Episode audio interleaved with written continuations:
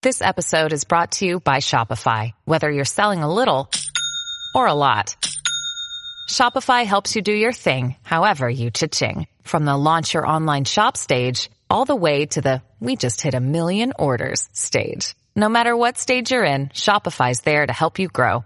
Sign up for a $1 per month trial period at shopify.com slash special offer, all lowercase. That's shopify.com slash special offer. These are the Chronicles of Dominic Carter on 77 WABC.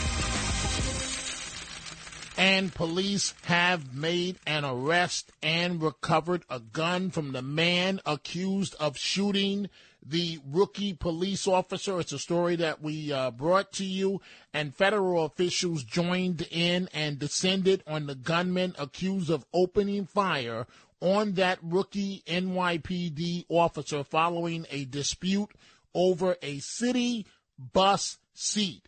The U.S. Marshals uh, Fugitive Task Force, and those guys don't play.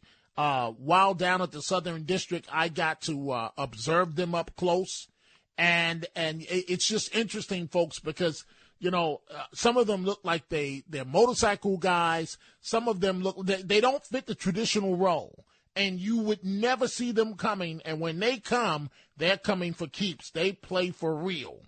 And so this happened. They uh, made the arrest at about 8 p.m.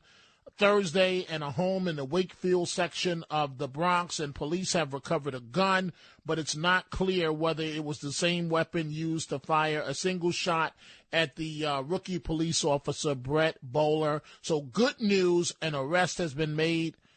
We'll see how this all plays out.